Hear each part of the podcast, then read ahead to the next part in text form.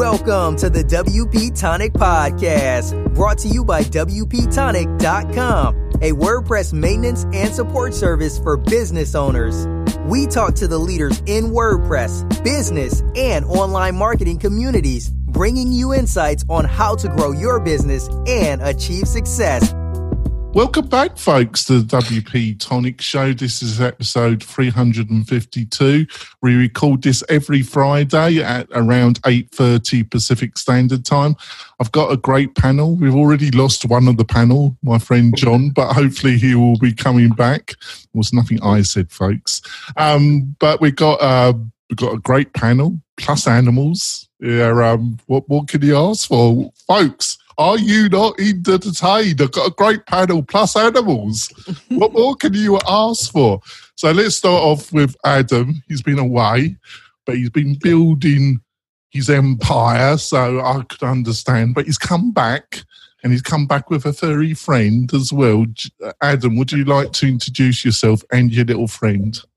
sure, absolutely. Well, the star of the show is actually Lucky. Uh, he's four months old, uh, four and a half months old, five pounds. Uh, he's my son's Christmas gift. Uh, but uh, for, for me, my name is Adam from WPCrafter.com and also the co founder of CartFlows. So last time I was on here, CartFlows wasn't a thing. Now it's a thing. That's why I haven't been here because of CartFlows. Uh, but uh, great to be back on with everybody today. That's great. And we've got another great guest, Jack. Would you like to introduce yourself to the listeners and viewers, Jack? Sure. Uh, I'm Jack, and I'm the founder of Very Good Plugins and the creator of WP Fusion, which is a plugin that helps people use marketing automation tools with WordPress. And we got Uncle Spencer. Would you like to introduce yourself, Uncle Spencer? Sure. Spencer Forman from WP Launchify. We help people who want to start profitable membership sites with marketing automation. That's great. And I've got my token woman, but she's going to have another lady next week. Oh, good. Us. High um, time. Token woman, would you like to introduce yourself?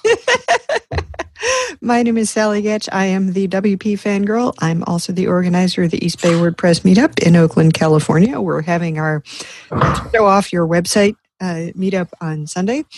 And uh, so if you are in the Bay Area and you've done something cool with a site of your own or one for a client and you want to tell us all about it, uh, join us uh, in Oakland. Uh, just go to meetup.com and search. And uh, yes, as I said last week, I'm an experienced token woman. Hopefully, my friend John, well, he was having a bit of problems with his computer. We've come to the conclusion it must have blown up on him. Um, but we're going to go and hopefully he'll be joining us. Um, so let's start off. Let's start off um, with our first story. That, funny enough, was uh, Matt Mullenweg. Oh, here's John. Oh, so I'm going to let John introduce himself. John, would you like to introduce yourself to the listeners and viewers? No, you can't hear us. I suspect that's the case. Oh, right. We, we, uh, right. Just give me a second. Right. Well, yeah, I suppose you could always like you know bump John in the chat, but he won't have heard anything that's that's going on with us unless he like plugs into the live stream somewhere else, and and that can get screwy for the. Yeah, right. He's looking puzzled. Can you hear us, John? He can't hear us, can he? Oh, I'll, I'll, I'll totally flame listeners and viewers for one moment. Right, so let's get on and see if he can sort out his problems. Um, like I was saying, our, our main story is the interview on Gutenberg and the future WordPress with Matt Mullenweg from Adam. So, uh, um, Adam, would you um, like to start off with, um, you know, how did you, how did this happen, and what were some of the main things you got from the interview, Adam? Absolutely. Um, I've been wanting to tell this story because uh, I'm just a guy that has a YouTube channel. Uh, obviously, it's one of uh, the more popular just WordPress niche uh, YouTube channels, and so I um, I uh, let me actually back it up. So Matt Mullenweg was on a podcast for the WP Builds podcast, and that's with Nathan Wrigley. And I thought, huh, that was a good idea and a good move of him to try to get Matt Mullenweg. I bet he's more uh, willing and available for podcasts and video interviews and things of that nature simply because of Gutenberg, you know, uh, to talk about that and to tell the story of it. So I thought, you know what? Nathan had a great idea. I'm going to do the same thing. But then the next challenge is how the heck do you like find the guy, right? Uh, or get his attention, right? He's a real busy guy. How do you get his attention? So I uh, emailed. That didn't work. I tweeted. That didn't work. And then last week on Friday, exactly seven days ago, he had a uh, post on his blog about Gutenberg, and he addressed a lot of the things uh, related to it. And uh, I thought, okay, well, you know what? I'm going to leave a comment. I just saw the blog post. I'm going to leave a comment on there. And I, I left a comment. You can, you can actually go see the comment. It was like the third one left on it. And I said some stuff. And then I said my name. And then at the bottom, I said, P.S. If you want to come on my YouTube channel, uh, I'd love to have you. Uh, we have this many subscribers and we get this many views per year. And he later that day went through his comments and he immediately shot an email over to me.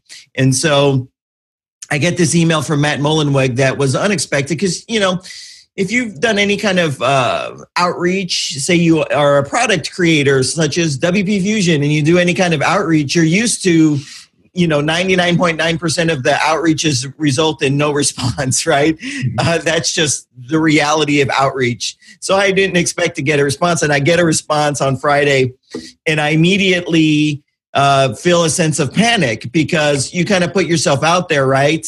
I don't have i've never done an interview of anyone before uh, i don't have the setup for doing an interview i've never done it i don't know the tech uh, I've, I've never been in a situation where I've asked questions like that to somebody, regardless of who it is. Uh, but then I said to myself, you know what? I might be terrified, but I've had conversations with people in my life. I think I can have a conversation with someone. Uh, and if I don't accept, uh, it would be kind of uh, weak, right? If I if I make the offer, they accept the offer, and then I don't go to the next step to set up a time uh, that would be kind of uh, sad, actually. So I just went for it. I sent the email back saying, let's do it. I'm open. I got uh, uh his, um, what do they call them? Executive assistants, uh, put it on the calendar. And uh, literally, we did it Tuesday morning. And for me, it was like nerve wracking because, um, you know, I could have done Zoom you know use zoom we use zoom a lot of people use zoom but i, I wanted to I wanted it to be a little bit more uh, than that. Uh, I wanted it to, for, from production standpoint. So I had to figure this all out right as we're entering a weekend. And it was a little bit nerve wracking, I'll tell you that much. I had to come up with questions. I had to figure out what would I ask that would be different from what he gets asked normally and have it uh, appeal to the people that watch the WP Crafter YouTube channel. And then I had to figure out the tech and then I had to manage all that. So I don't know. Um, after recording it, it, or actually leading up to it, I was sitting there thinking, is he even going to show? Because he's not responding, right? I'm just dealing with his executive assistant. Uh, anyways, uh, I put the work in. I tried to get as prepared as possible from a tech perspective and from writing out some thoughtful questions that would be things that he wouldn't normally get asked. And um, uh, and then doing the doing it live is actually recording it live is it's a little bit nerve wracking because you can't have there be any failures. You know what I mean? You get a guy on there that's a busy guy, you can't have there be one problem. It has to be smooth sailing. So all this stuff's going through my head. Uh, but I realized if you watch the interview. Um, uh, there were some problems. Uh, they, I'm sure people picked up on it, but they didn't know why. So my um, I have normally have a Bluetooth headset so I could hear what the person's saying, and it wasn't working that morning. So if you watch the interview, there's a couple points where I it's kind of like I'm talking over him, but it's because I don't know he's talking because I can only hear my own voice. I can't hear him out of the speakers. Um, so that happened. I didn't like that. And another thing, if you're watching this video right this second, I had the same problem. Uh, I'm looking straight at a camera but I can't see anybody else. I have to look off to the side. But if I'm talking to him and I'm looking off to the side, it doesn't look good. So all the time I'm just like this looking straight into a camera and I don't even know, you know, I can't even see him. So there was all these like challenges I had to go through, but you know what? Uh, I like to jump in feet first with things. I like to go for it. I like to go for the massive win or the massive fail. Uh, and I think this turned out to be a massive win. It ended up being a great interview. It was insightful beyond some of the typical. I didn't want it to be technical. Um, and I did want to ask a couple firm questions in there and give him ch- just to see how oh. he would respond. Um, and uh, you know, it's wife approved. My wife watched it. She thought I oh, did. Oh well, that, that, that that's the fun of it. It was the wife, but we're I'm going to hand it over to the panel now. Get get there. Sorry, I could go on. I'm going to get their marks. Uh, um, so, Uncle Spencer, what what were some of the things you thought about the interview? Uh, I enjoyed the interview. I thought it was really well done. Good pointed questions. I think the one thing that I'm really observing is aside from Gutenberg and everything is that I like to study how CEOs operate. I like to see how they present themselves. And I've listened to interviews from people in, let's say, our space, like Clate Mask has been an interviewee on Nathan Latka's show three times. He's the CEO of uh, Infusionsoft or Confusionsoft. And when we talk about integrating things with, you know, the existing CMS of WordPress, the conversation comes up, you know, why do they make certain moves? Well, he's got his own style. And when he has to defend things, which are obviously wrong with what they're doing, he acts like you might expect. Matt has the singular capability that I've seen in no other human being, especially a 30 something year old, to be so stable in his ability to answer any question like this. And even with the pointed questions, every answer was, that's very interesting. And I'm sitting here going, drink some coffee, answer that question because in 52 years on this planet, I have never, even as a trial attorney, never seen anybody who in public has not cracked his facade. The only times that he's cracked his facade are the whole Chris Pearson incident and a couple of these other things where yeah, that not, not, on, not on camera, but like I don't know if he goes home and he you know punches a bag or what but the fact that in every public sense he's just able to talk this yeah, i am in awe it's I funny that you bring up Mixergy. I'm not going to go down there, but it's uh, that interview on Mixergy. The um, what you're talking about is the only time in public where I've seen um, his presentation or crack right. a bit because he, he really got rattled in that interview with um, on Mixergy, didn't he? It might it might have been his turning point because from then on, I mean, I I think he's an amazing businessman, of course, for all the reasons we all know. But the fact that in the state of even like Morten, Morten, uh, I, we'll talk about this later in the show, but I listened to the other podcast was uh, John James Jacoby and Pippin Williamson. Great, you know, get to an hour and 11 minutes. Great talking about the Gutenberg thing. But the whole point is that like, even how, you know, Morten gets referenced indirectly, never sticks his thumb in Morten's eye, but he acts when, when uh, Adam asked the question, he acted so surprised. Oh, really? Is it really true that they said that? As if he hadn't heard it, but we know that he had heard it because there's other references. But it's just amazing ability on a personal level to do that. So.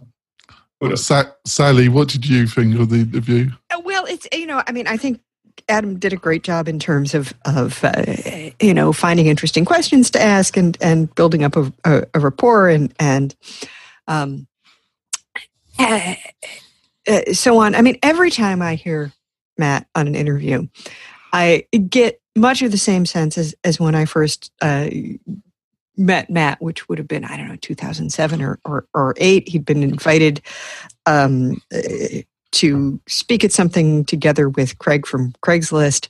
And uh, I had been invited to, to record it. And you just think, oh, he's such a nice boy.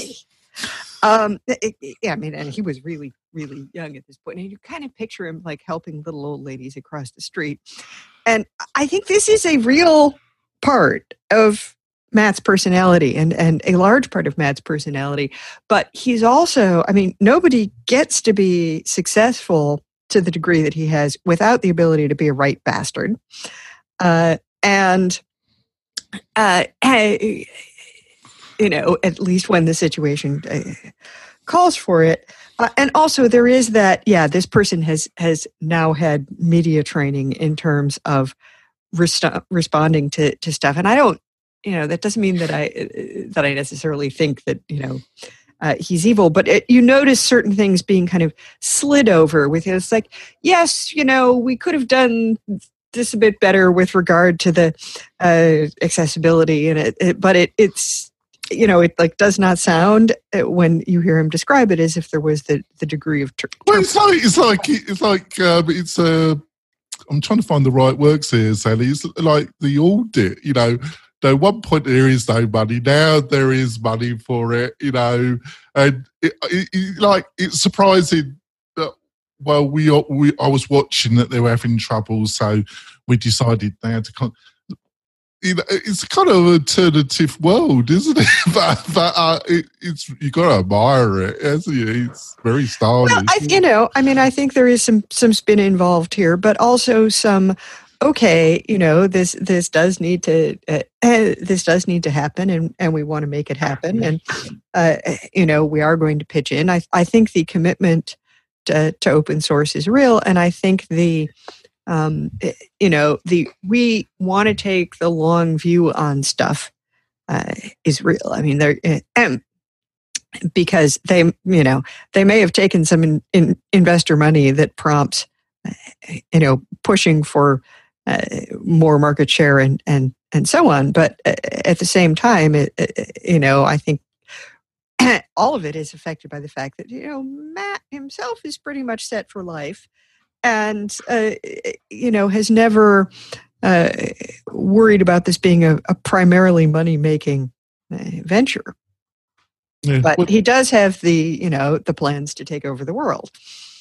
Yeah, and I brought that up that um, uh, other open source projects, they always start with this great free uh, open source code. They build users on that. Then they do kind of like Automattic, right? Autom- they form a, a for-profit company. But then what what Automattic does differently, in my view, and it's actually just obvious. Then what typically happens is what typically happens is the parent company steps in, the for-profit company builds a lot of great stuff that never makes it to the open source version. It's only on a uh, a commercial version, and they they kind of just let the open source version die off to get people on this paid model. And I really believe, obviously, uh, you know, there needs to be some healthy profit going into Automattic. I mean, they pay this salary of 38 developers improving the open source version. They're paying for that.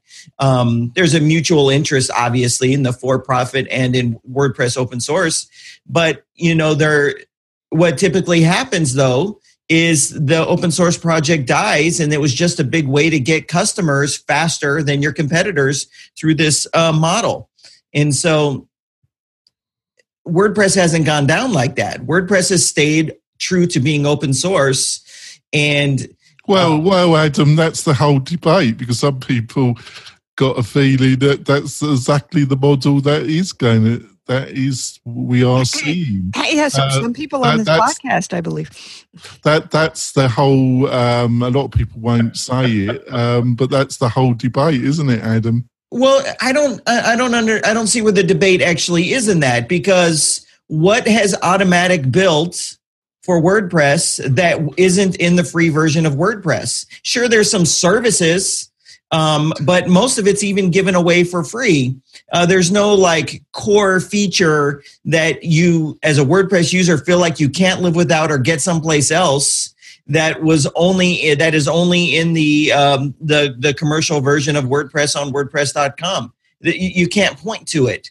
So in that scenario, uh, if there was just a profit motive, there would be lots of contributions that would only be in WordPress.com. You just don't see it. You, you, you really just don't see it.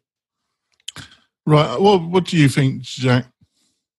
Um, I like the interview. I yeah, I mean, I find his whole tone very reassuring. Like, you know, everything's going to be fine, guys. Don't worry. I I'm kind of interested in how much of his strategy over the last week was planned out because he was also I'm in a, a premium Slack group with a lot of developers and core contributors, and he came in there and offered to do a 15 minute listening session with anybody who had any concerns. And a lot of people in there were pretty upset about the 5.0 rollout.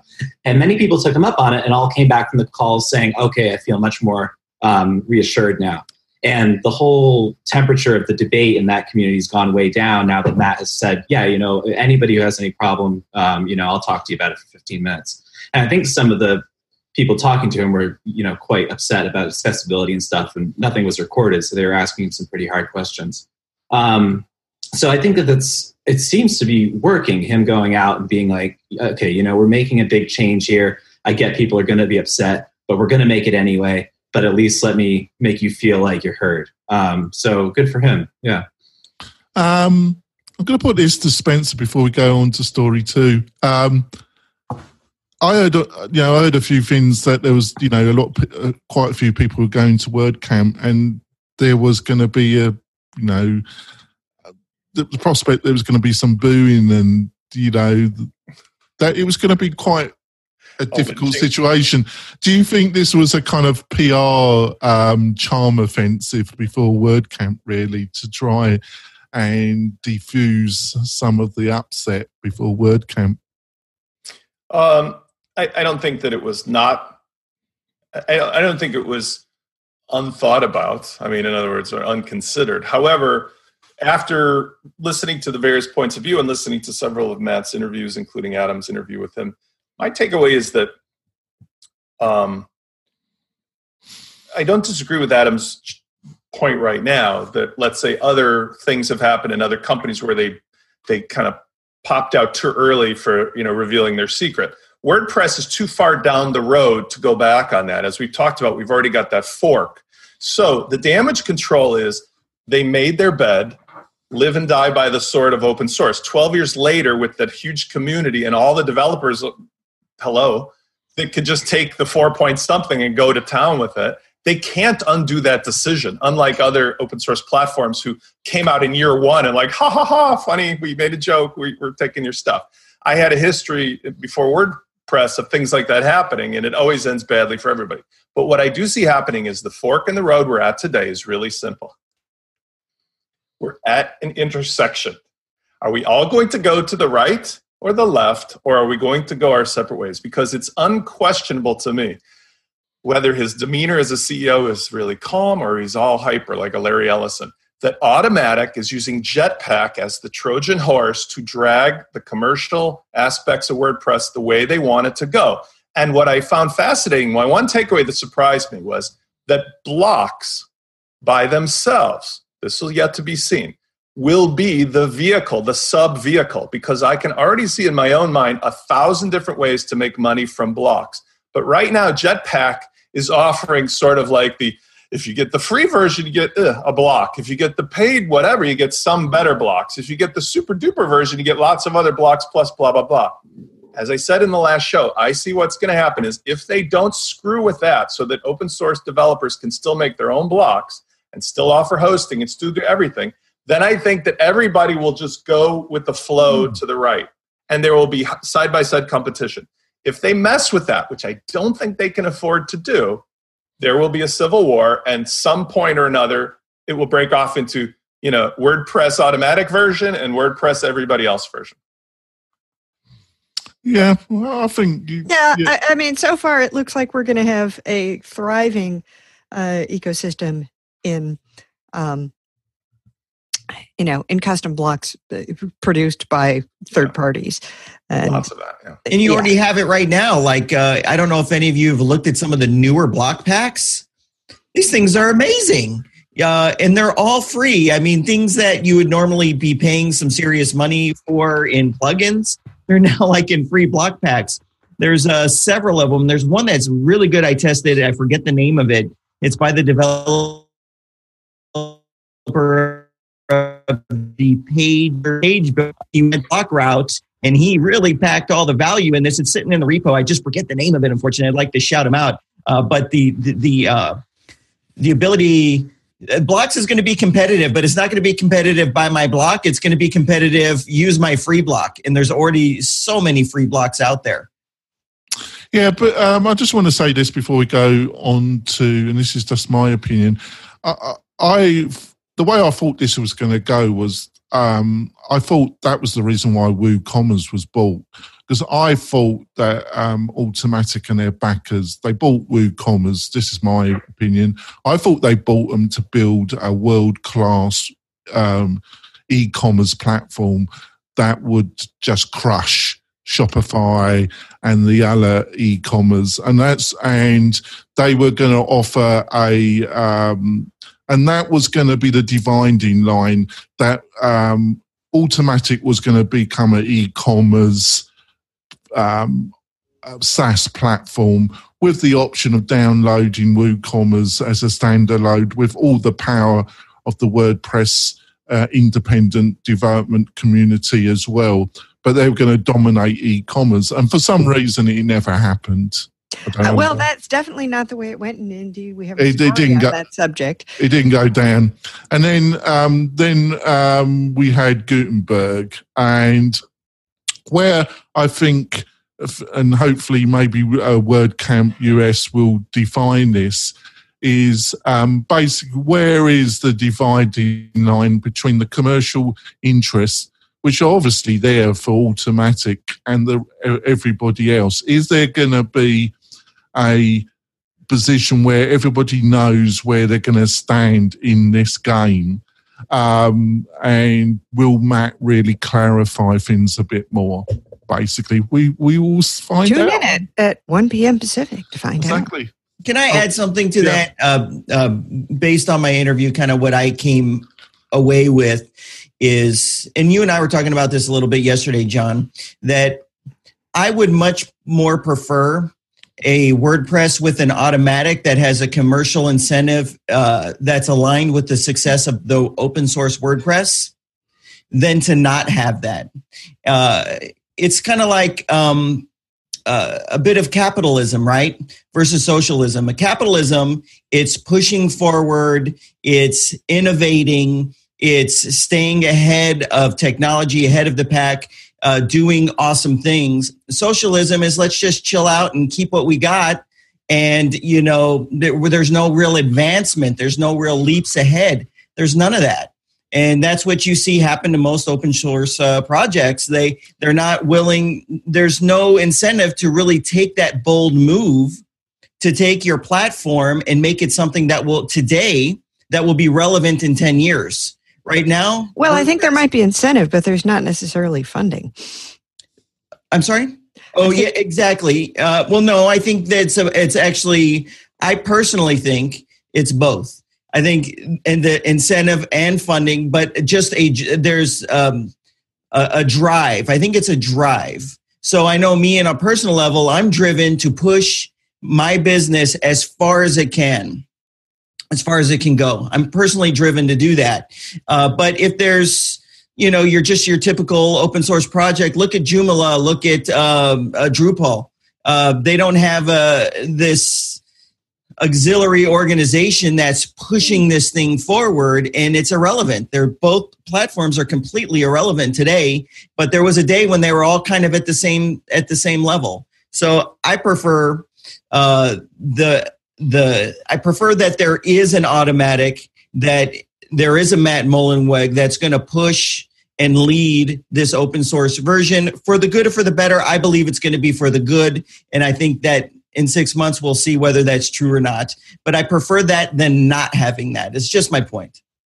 Right. Thanks for that. Uh, uh, I'm not going to go down this bit. Uh, I thought I agreed a lot with you what you just said there, Adam. Your um, synopsis of the difference between capitalism and socialism. Socialism, I totally disagree with you, but that's not the time and place to have that discussion. Uh, um, so fundamentally, Poor choice of words on my part. I'll say that right now. Yes.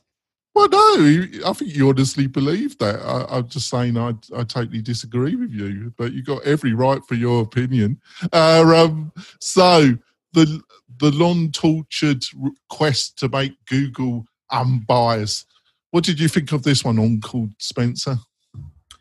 I mean, this is another example of the thing that we've seen from uh, when companies get large enough that their interests are being affected by politics. The, just human nature. They're going to invest their money into politics, and I think that Google has long ago revealed the the machinery behind the Wizard of Oz to let everybody know that they're certainly going to do what they think is best, whether it be in China or otherwise, with data piracy and privacy and all that sort of thing. So this doesn't surprise me, but at the same time, you know, we're facing every day the growing pains as a society around the world of how do we handle this transparency and globalism and capitalism and you know all the things that go along with where people make their decisions based upon information provided which surprisingly is some intermix of corporate interest political interest and so forth so the end of the day i don't think this is a topic that's particularly interesting to me because we covered it before it's just sort of obvious to me which is google is not what they said they were going to be okay, is there anything I want to use of theirs still? Sure. But I always use it now with an eye towards, you know, and my big joke is I, I have the house full of, you know, Alexa, but I can't I can't say her name. But I will never have that Facebook thing, despite how many commercials they say how cool it is to have your Facebook camera. That's just a matter of trust with the corporation. I also choose not to have the Google products in my house because yeah, I use Chrome and I use their inbox. But even inbox drive me crazy because, like we talked about, they're going to cancel it. I don't have faith in that company. I do have faith in other companies. So it's a personal choice. Jack, um, can a company that has effectively no competition can it effectively just be left in the private arena? Because without the the competitive pressure of competition, is it just one giant monopoly? Well, that's a good question. I mean, there's a lot of people asking now about how do we quantify monopolies and how do we do antitrust law now when um, it used to be if a company became a monopoly, then they could rip off people for the prices of their products. But now, for example, you have Amazon, which is effectively a monopoly, and yet people are getting cheaper prices on products as a result of it. So, is it really in the best interest to break up something that isn't harming people? Um, I think that's that's the question. Um, I did find the article very interesting. I've kind of been following this over the last year. It's an interesting philosophical question about how the more we rely on algorithms to do things, and we think the algorithms are impartial because they're a computer, but um, we the algorithms are learning from us, and we have built-in biases. So, like Amazon was doing, uh, was training an AI to do um, hiring new personnel, and the AI learned to hire men because Amazon had hired men in the past, so they had to scrap that. Or there's a company that makes a system that helps judges do sentencing um, after the you know you're already guilty now what's the sentence going to be? And this ai spits out a sentence. And it's a completely closed black box. It does this based on all the historical sentencing data has available but some people say it unfairly punishes certain minorities exactly yeah uh, and the company insists that uh, no of course it's completely impartial but we can't tell you how it works and uh, that could be Google that is, could mean that they don't actually know how it works. Oh, well, no, they don't. They don't know how it works. It, it like all the data and comes up with a decision. Exactly, yeah. But we're handing over um, people's, you know, possibly years spent in prison based on a machine that might have learned from us doing it badly in the first place. And so, I mean, that you see a little bit of that here. Like Google probably is not intentionally suppressing news about Trump, but perhaps it maybe you know the, tech sector is kind of uh, liberal leaning and people who um, are building websites who are liberal leaning might be building faster websites or sites that are more SEO optimized. And so those sites are going to rise higher up. Um, and that's not Google's fault specifically, it's just the algorithm sort of bringing out a confluence of factors that causes those rankings to change. And I don't see how you'd be able to regulate it. But it's, it's very, very interesting. I think this is going to come up more and more with like self-driving cars you know how do they make decisions in accident um, you know situations or you know how do they do they avoid a collision with a child to hit a, an adult or that kind of thing so it's going to be an interesting few years it could be even worse jack it could be running over a pet dog exactly yeah exactly so, or or does it calculate that killing a killing a child is worse than killing an adult, but killing an adult and a dog is worse than killing a child. Oh, so and it makes that decision in a split second. But then, how do you you know justify and explain it later? The computer decided. We just have to go with it. I'm yeah. English, Jack. The, the, the, dog comes first. The dog comes first. Yeah. yeah right. Well, it's it's uh, uh, certainly if it's your dog, um, but uh, especially if it's got a Christmas sweater on it. Yeah. All right. Uh, you know, with with regard to this, yeah, most of the time, uh, human beings are incapable of being unbiased even when they try, because there are so many biases we're not aware I, of. I've given up years ago. My biases are very public and um, eh, you know, I read an article a couple of weeks back, maybe about um, a journalist who was using a program that would actually sort of like it would scan what you what she was written and and say hey there are no women that have been interviewed for this or cited in your in your footnotes. I mean it would kind of like tell you.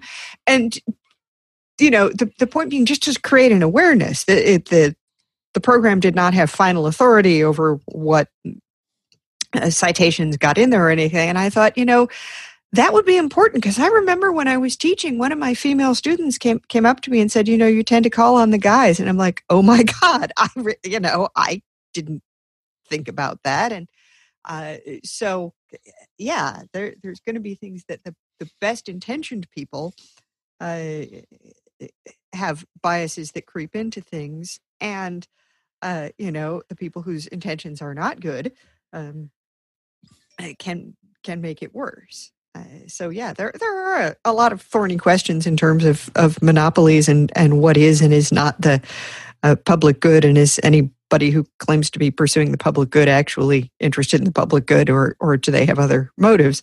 Uh, and I don't think that you know we we could talk about that for a long time, but I don't know if that would be very beneficial to our audience. Right, I'm going to let my capitalist here have the final um, spot here. Adam, the capitalist. Well, capitalist, Mr. Capitalism, uh, you live by the sold. Can a company, can the effective pressures of the free market be applied to obvious monopolies like Google? Well, I think that, that well, I've always felt that um, Google, and let's just um, uh, peel in there uh, Facebook as well. These online media companies, because that's essentially what they are. They have so much power and control. Uh, it's a slippery slope, I think, that they're on.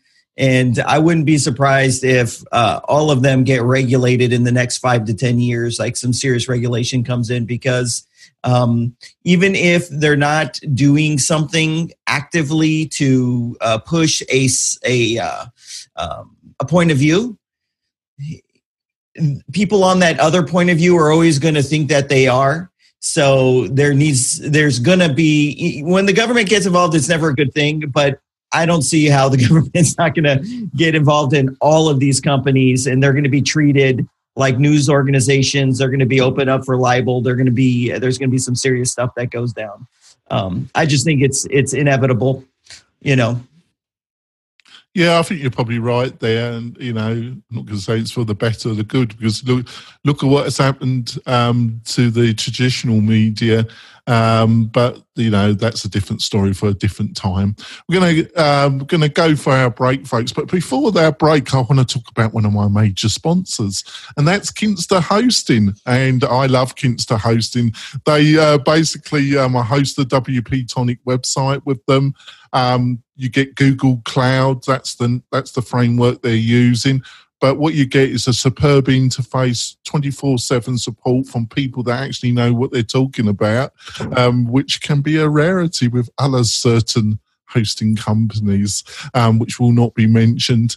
Uh, um, but um, like I say, if you're if you're a developer, a consultant, a power user, and you're looking for really quality WordPress focused hosting, go to kinsta.com, look at their packages, and I'm 100% sure you're not going to be disappointed with your choice. We'll be back in a few moments, folks. Do you want to spend more time making money online? Then use WP Tonic as your trusted WordPress developer partner. They will keep your WordPress website secure and up to date so you can concentrate on the things that make you money. Examples of WP Tonic's client services are landing pages, page layouts, widgets, updates, and modifications. WP Tonic is well known and trusted in the WordPress community. They stand behind their work with full, no question asked, 30 day money back guarantee. So don't delay. Sign up with WP Tonic today. That's WP tonic.com, just like the podcast. Coming back, have you not been entertained? Great panelists, dogs, cats. So, you know, what more can you ask for? Christmas you know, scenes. Christmas scenes. You know, what more? You know, I've thrown everything into this episode. I've thrown everything out to your audience. Right, let's go. let's go on to story three. Um, WordPress e-commerce past and future from Tom McFarlin. Um, he's a great guy. He's been on the show, knows his stuff, writes some interesting. What did you think of this one, um, Sallie? Uh, right. No, I am definitely one of Tom McFarlin's uh, fans. He's a he's a great developer, and he, you know, comes up with a kind of history of of things that have have happened and how there are problems with doing e-commerce within WordPress in terms of performance and scale and ease of use and data structures and you know on and on, which doesn't mean it's insoluble. Uh, but he's discussing the interesting move that that BigCommerce came up with uh, recently in terms of its integration into WordPress, where whereas Shopify said they were you know pulling their WordPress plugin and and so on. Um, uh, BigCommerce uh, seems to be really focusing on, hey, let us uh, integrate uh, with you know WordPress and with a bunch of other stuff, and then uh, you know it but it will all be a, a SaaS platform. Uh, now, note that there is a there is at the bottom. You know, this post is brought to you by the fine people at BigCommerce and the work they are doing to improve e-commerce in, in WordPress. So it's not um, speaking of biases. Uh, you know, it, it, it's not a totally unbiased uh, presentation, um,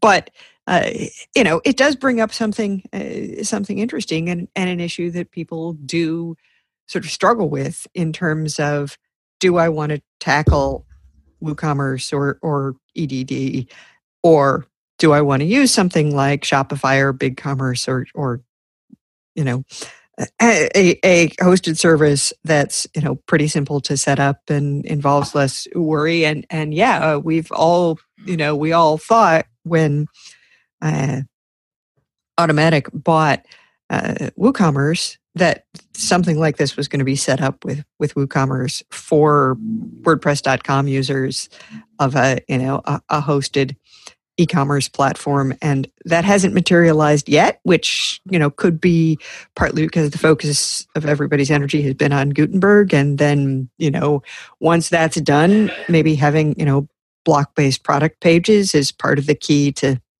uh, setting something like that up with WooCommerce. I, I wouldn't rule it out, uh, but it will be interesting to see what evolves there.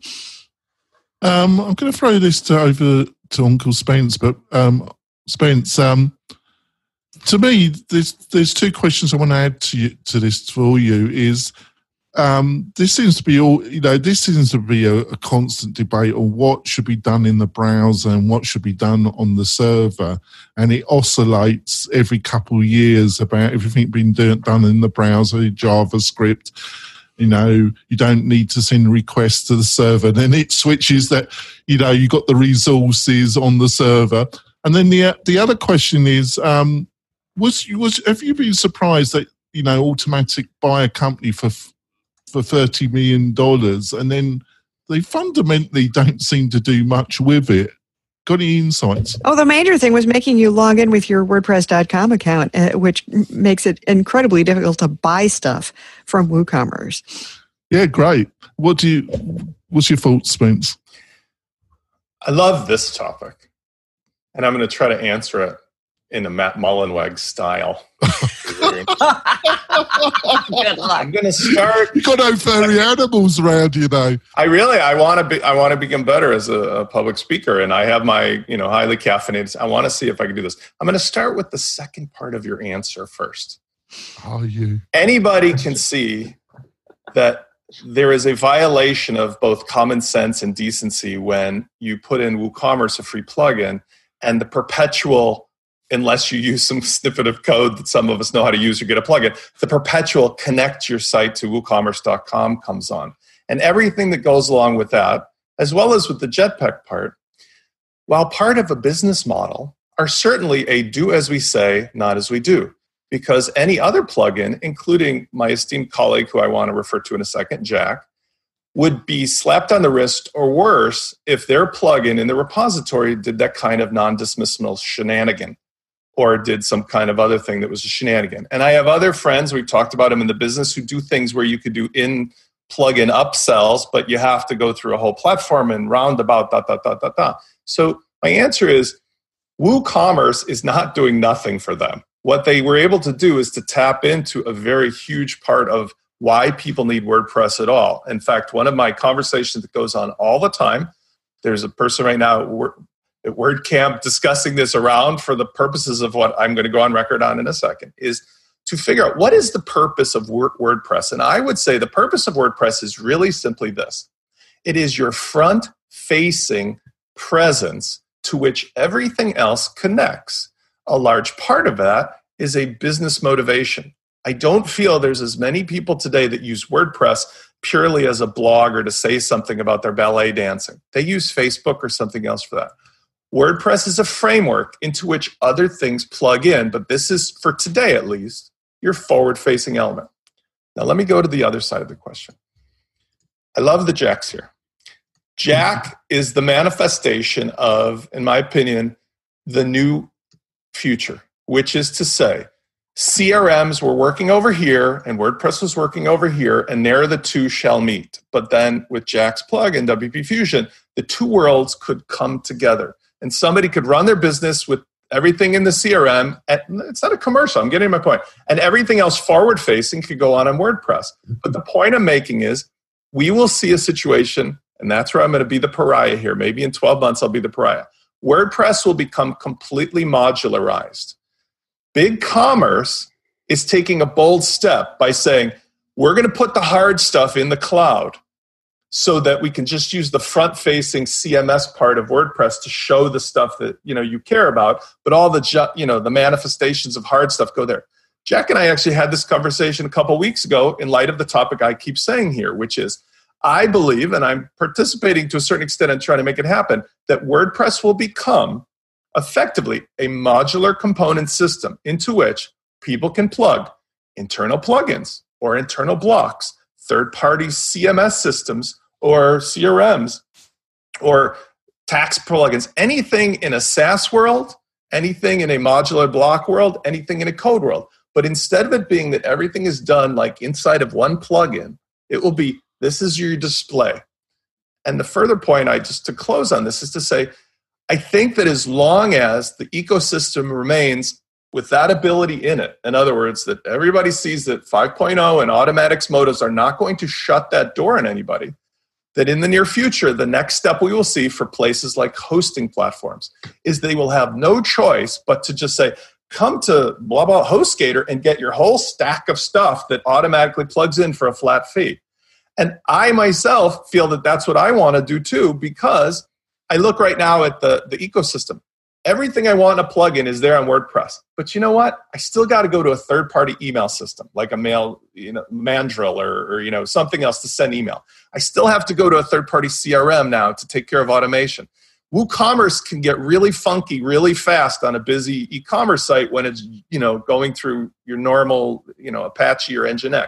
So by putting all of those hard things as plugins in the cloud that connect and just allowing WordPress to be a pretty thing that you you know, put your display stuff in, and then having it connected, I, I see an amazing possibility. But will it happen? It's a battle of uh, what they used to say closed silos or you know silos which is that you know who will allow whom to get to their data. And as long as everybody allows apis up and web, you know webhooks down it could be a pretty cool future. Right yeah what did you think of this adam well, I'm going to watch this closely because um, my product, CartFlows, sits on top of WordPress and WooCommerce.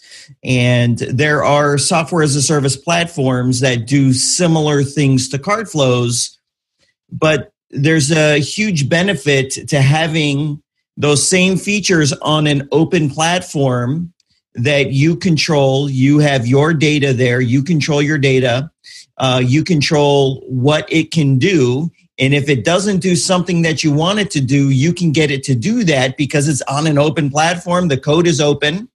Anyone can go in. And so I think it boils down to um, so like the the analogy of Jetpack. Well, Jetpack is is um, using uh, the the SaaS side of Jetpack is bringing these dynamic kind of calculations in. It's not like moving the whole shopping experience. It's just these things that probably are better because tax calculations change all, all the time. All these things that change all the time shipping calculations change all the time. It makes sense to have that little piece be on the saas side because it's constantly needing to be updated and changed.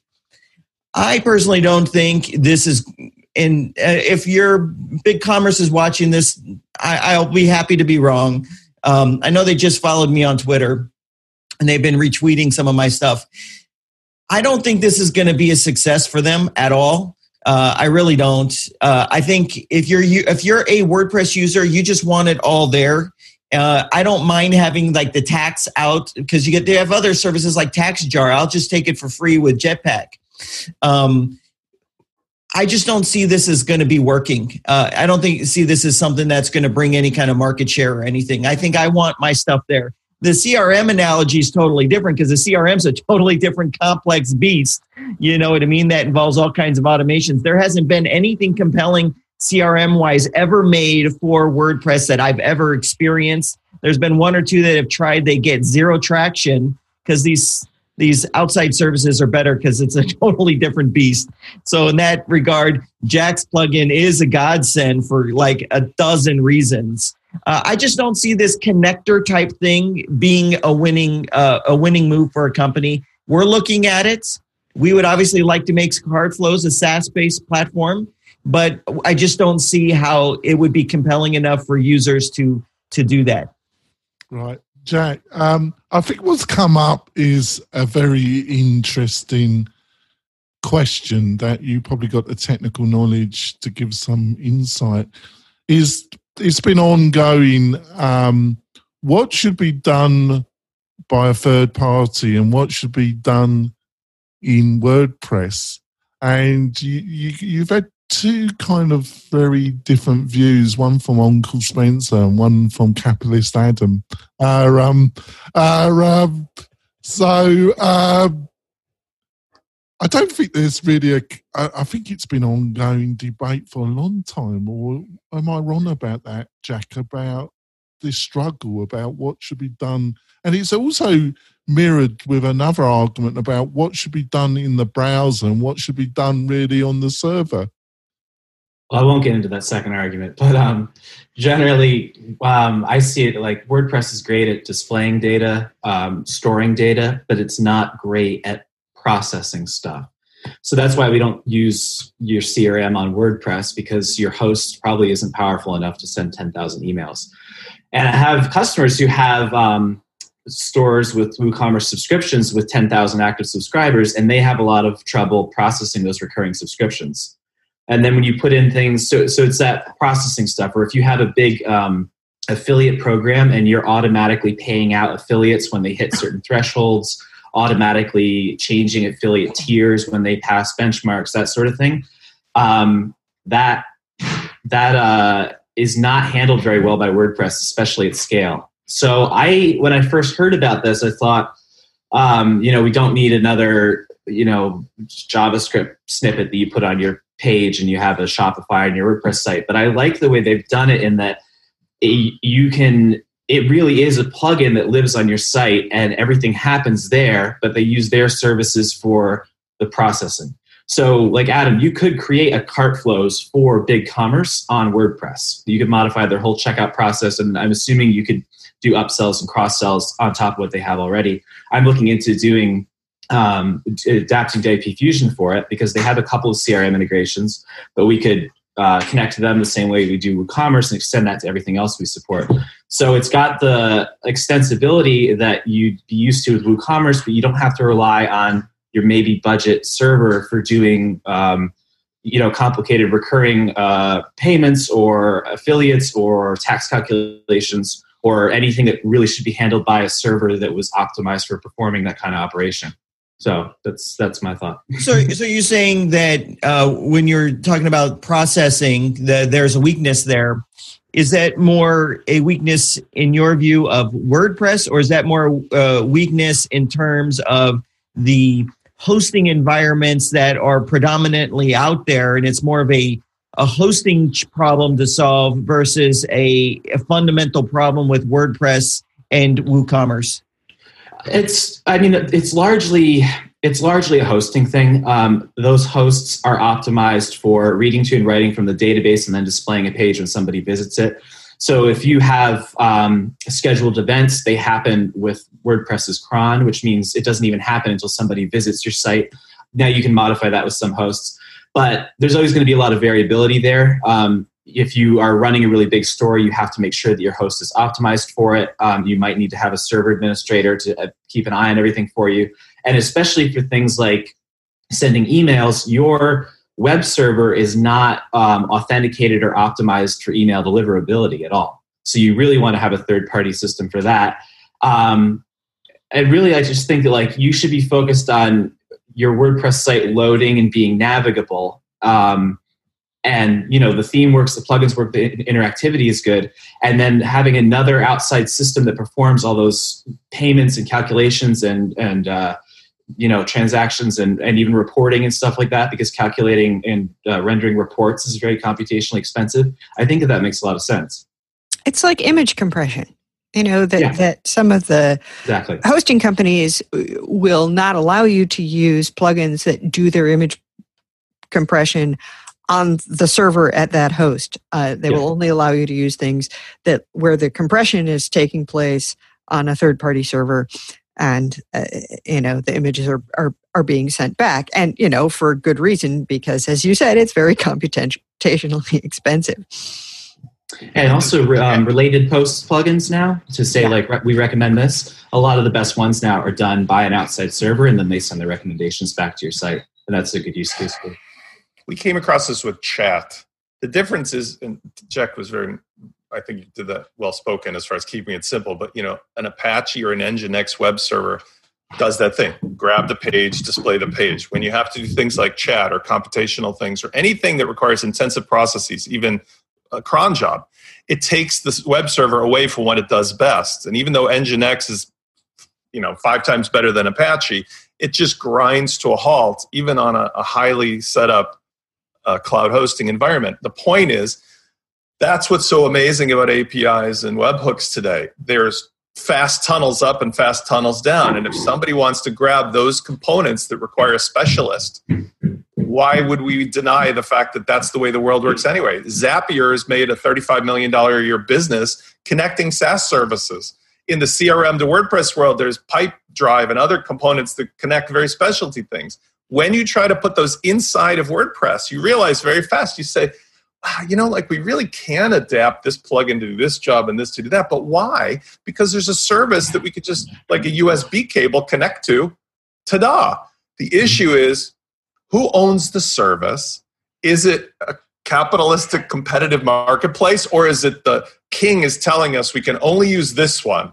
And that's the whole discussion of who controls from the top down. And by the way, back in many, many years ago, the turn of the century, the robber baron days with the railroads, it's the exact same conversation in a sort of you know digital world. If you control the railroads, you control everything. Um, Right? internet That's service providers anybody that of course but you know let's take it two steps down if you have an ecosystem of 20 plus million users and you've got a system whereby there's a throttle or a gateway or you know somebody controls that path in and out and that happens to be Automattic as nice as they may be as far as their altruistic behavior on the open source code. That is the way by the way adam how surprise one day you wake up and like everything is coming through that particular railroad track. And that's the kind of thing that everybody is looking to right now where if we can make it an open source environment but also connectivity to saas i see a, a real opportunity there where people can just say you know what who cares what I use? I just know WordPress handles the front facing and maybe my, you know, plain content and I use this with this, with this, with this, and they all play nice with that USB cord. I don't have to load up my suitcase with a bunch of travel adapters anymore. Ta-da.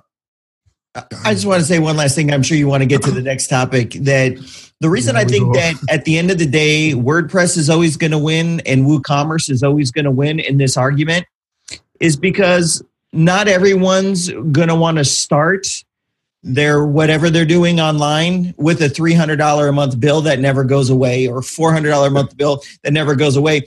So uh, the reason saying that commerce will always win at the end of the day is because you can get started with that. Uh, and then when your demands change, you can easily move to a uh, we use Pagely because we don't want to manage it and we don't care what the cost is. So we just go with Pagely uh, for a lot of that processing and tap into their expertise. Um, uh, but yeah, I think you should go to Kinsta, really. I, but I think you I think you misunderstand my point. And no, no, no, I wasn't uh, uh, speaking to to your your point. I was just speaking to that. I think um, uh, people need uh, this whole concept of democratizing publishing was actually democratizing e-commerce. Maybe that's like the the mission of uh, WooCommerce. Um, uh, it's nice that there's a way for someone to to start uh, at a minimal budget and not commit to some big, you know, Shopify 80 bucks a month and you but you really want to be on the 300 bucks a month. That, that that's my that is my point. My point is in favor of what you're saying is that BigCommerce, I didn't come out and say like you did that I think they're going to fail. They will or they won't, but it's irrelevant. They're a separate platform. Every every time I have this conversation here or otherwise, I compare it to ClickFunnels or Kajabi the people using those platforms who are either beginners or selling $10 million of stuff a year use them because they make a deal with the devil. It works, it's got the features I want today, and I realize I'm locked in a gilded cage, but it's just there. Everybody else, no matter who they are, I recommend if you've heard of WordPress, use WordPress. And WooCommerce is a huge part of that entire stack. I agree with your premise. And I'm saying that what should happen is not a surprise one day when WooCommerce, which is owned by the king, Automattic, suddenly has that core railroad track with a gate on it, a tollway. That's the point I'm making. Because as of today, it is true. You can start your site, you can build your site, you can grow a multi million dollar business on WooCommerce and the rest of the stack. But we should all be cautious of the fact that, I suppose, as long as it's open source, it won't be possible. That that is the direction that these things can go, even if you use third party connectivity for services, is that the core stack still has to be open source. Yeah, I think you. I think you've all made fantastic points. I'm not going to go to the end story because um, I want to wrap this up. But I just want to. I think you've just, in a very um, unplanned way, we've come to in a circle to um, Adam's interview, and what I think Matt. Um, part of the interview, he was making clear that I am totally still committed to open source I'm still committed. This is my life project. In the in the next 15 years, I see me being at WordPress, at Automattic. This is my life commitment. I'm committed to open source. And there were some of the key statements that he made in Adams. Well, you're going you're going to have to make your own conclusion. Is he is he deluding himself or is he a fundamentally lying? I've I don't believe in both. Um, it doesn't strike me as an individual that um, lies in public to that extent. Um, he wouldn't do it, and I don't think he's somebody that is self delusionary. So you've got to take him at his word. So he made those public statements and he's made them before. So I think we're going to end it. The panel have been great. Uh, um, uh, Uncle Spencer, how can people find out more about you and what you're up to? Uh, and you can go to wplaunchify.com. Right. And Adam, how can people find out more about you and your growing empire of capitalistically driven fins? Well, um, um, most of where you can find me is on YouTube, uh, but you can just Google WP Crafter. You'll see YouTube, Twitter, websites, and uh, like to uh, invite you to check out CartFlows at cartflows.com uh, to make e-commerce easy and more profitable. That's great. And Jack, how can people find out more about you and what you're up to? They can find me at WPfusion.com. And Sallie, how can people find out more your words of wisdom and what you're up to? Uh, well, you can find me at WPFangirl.com. Uh, all my contact information is there. Uh, you are more likely to find me on Twitter than elsewhere in terms of the social spaces. Uh, I am at Sallie Goetsch most places. If you can spell my name, you will find me. There is only one of me. That is true. That is very true. Uh, um, uh, folks, if you really want to support the show, subscribe on um, iTunes. It really helps the show and we get more great panelists. We've got some great guest panelists joining us next week. Uh, um, it's going to be, probably be our final panelist show for 2018. Where has the year gone? It's just just a blur as far as I'm concerned. And uh, we'll see you next week where we're going to have another great discussion about WordPress, the internet, and the web in general. We'll see you next week, folks. Bye. Bye. Thanks for listening to WP Tonic, the podcast that gives you a spoonful of WordPress medicine twice a week.